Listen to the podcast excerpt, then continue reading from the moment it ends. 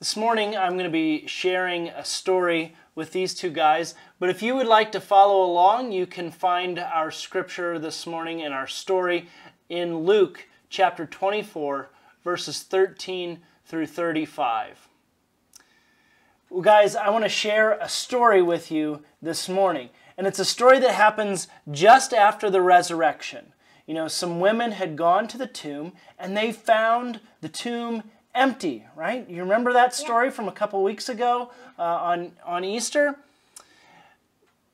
They had gone to where Jesus had been buried, and what do you think they found there? Nothing. Nothing! They found nothing in the tomb.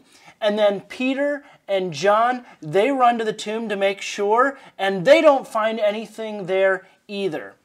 Well, our story happens just after that. There are two men who had been followers of Jesus, and they're walking on the road outside of Jerusalem, and they're headed towards a little town called Emmaus, and it's about 7 miles away from Jerusalem. And our story happens right there. Along comes this stranger, and the two men that are walking outside of Jerusalem, they don't know who the stranger is. And the stranger asks, "Hey, what are you guys talking about?" And the two men, they're very sad because they knew Jesus had just been killed and they've pretty much lost hope. How would you look if you were really sad, if you were those two guys? How would you look? Sad. Sad, yeah. Jamison, you even put your head down. That might be something that you might do if you were really sad. You know, these two guys, they don't lift their eyes to see who the stranger is. And so when the stranger asks, "What are you talking about?" one of the men replies, "What do you mean what are we talking about? What is everyone talking about? Don't you know what they've done to Jesus?" He says, "We thought he was going to come and make everything different for the people of God. We thought he was going to come and save us, save God's people. But they took him and they killed him. And now some of our friends have gone to the tomb and they found it empty, and some of the guys have gone to the tomb and they found it empty too, that he's not there." And the stranger, now who do you think the stranger might be? Jesus. It's Jesus. Shh. We know that, but these two guys don't know that. He says to them, "Didn't you know that the Messiah would come and that the Messiah would have to suffer?" And he starts to teach them, going back to Moses and moving through the prophets like Isaiah and Jeremiah. And he's explaining how they all point forward to Jesus. And the two men, they still don't recognize who the stranger is, and because they really didn't expect to ever see Jesus again. And they get to the place where they were traveling. And the stranger, who's the stranger again? Jesus. Jesus. He's ready to keep on walking, but the two men invite the stranger to come and stay with them. Now, Jesus had been walking and talking with these two men. If the two men hadn't been interested in what Jesus was talking about, they could have let Jesus keep on going down the road. They wouldn't have invited Jesus to come and to be with them. You know, I was talking about this scripture with one of my friends this week, and they said if they would have let Jesus continue, they probably would never have been included in the story. You know, I wonder who else Jesus may have talked to on the road, who didn't invite Jesus to come and stay with them. We don't know because they're not in the story. But these two men who are still not entirely sure of who the stranger is, they invite him to come and to stay with them. And do you know what? Jesus wants to come and be with each of us. And that's why he came and lived and died and rose again, so that Jesus could be reunited with everyone. Remember, the men still don't know who the stranger is. They come into the house that they're going to stay, and the stranger prays and then takes bread and he starts to break it and give it to them.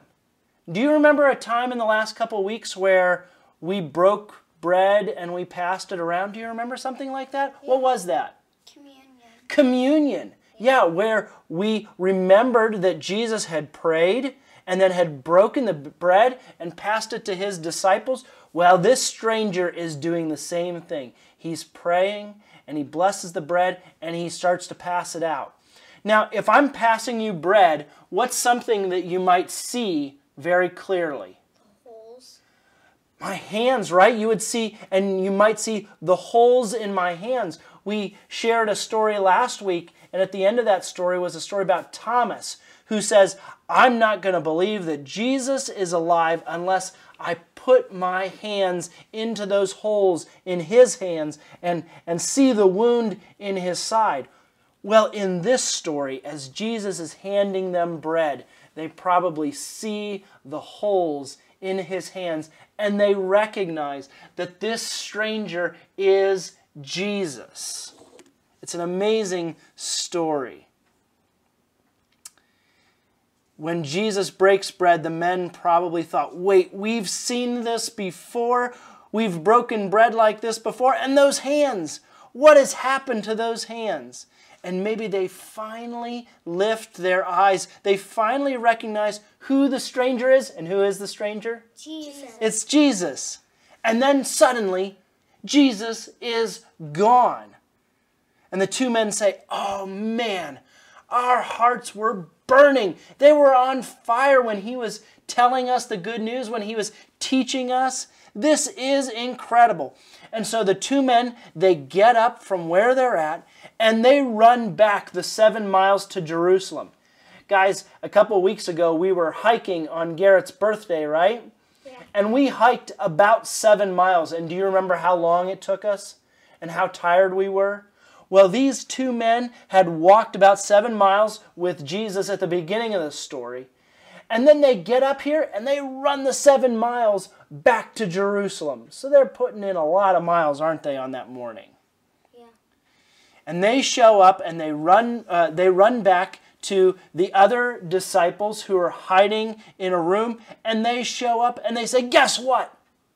We just saw Jesus. We were just walking with Jesus, and he was teaching us. And guess who shows up suddenly in the room out of nowhere? Jesus shows up, and he says, peace be with you. And he teaches them again of the Hebrew Scriptures. You know, this is a beautiful story. And for me, it highlights a few important things. Look what happened when these men lost hope. Do you remember when they were sad and they were looking down? Jameson, you showed when you were sad, you had your eyes down. Well, these men were like that, and they didn't really see Jesus. They don't expect the resurrection. They have lost hope, and they don't look up to see Jesus. You know, there's different situations in life where we might feel like we don't have hope. You might be in a tough place right now, and I don't want you to lose hope.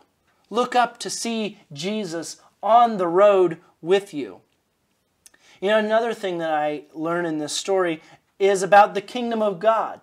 The good news of Jesus is an invitation. It's not something that we're forced into. You know, the kingdom of God doesn't come through being forced on us. It comes through the love of God. Maybe Jesus would have just continued down the road to the next group of people who might invite him in. Instead, these two men show him hospitality. They invite the stranger in, and they find out later that it's Jesus. They become a part of the kingdom story by responding to Jesus, even when they don't know exactly who Jesus is. The third thing that I learned from this story is about being on the road with Jesus. You know, we're on a different kind of road right now. Some of us have had our worlds changed months or years ago by some kind of situation or tragedy, maybe a diagnosis or something else. Others of us have had our worlds changed dramatically in the last few weeks by this virus. And we don't know exactly where this road is going. Unlike the two men in the story, we kind of already know about the resurrection. And we know about the story of Jesus being alive. And so we don't have to figure out exactly who the stranger is on the road. Who's the stranger on the road? Jesus. The stranger on the road is Jesus. But we do need to lift our eyes to see Jesus, to see where Jesus is at on the road, and to see where Jesus is leading us.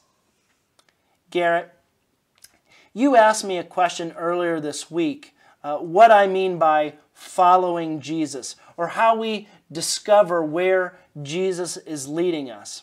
Well, we can read about how Jesus lived and how he taught us to live, and we can try to live in those ways, to love God and to love those around us, to care for people that are hurting or in need. And if we live like Jesus, then we can follow Jesus. Does that make sense? That's really what it meant to be a disciple. We welcome in Jesus, and we become a part of his story.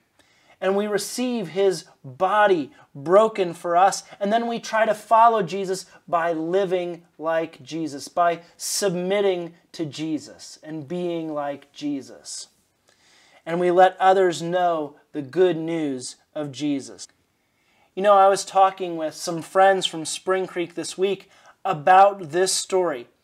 And one of our friends said that this was an incredible gift to these men, to spend time with Jesus, to have this unique story of walking on the road with Jesus, and to think about that memory of having walked with the risen Savior. That's a pretty incredible story, isn't it? Yeah. Yeah. Well, I think this story is an incredible gift to all of us, because this is an incredible story.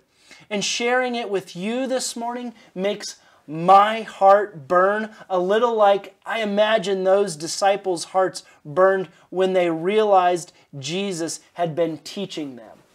And so I hope that each of us, you guys and those of you that are joining us this morning, we can lift our eyes to see Jesus, to know that he's on the road with us and we can follow him. Okay? So that's what I want you to hear this morning. Keep your eyes fixed on Jesus. Let him give you hope and faith for the journey ahead.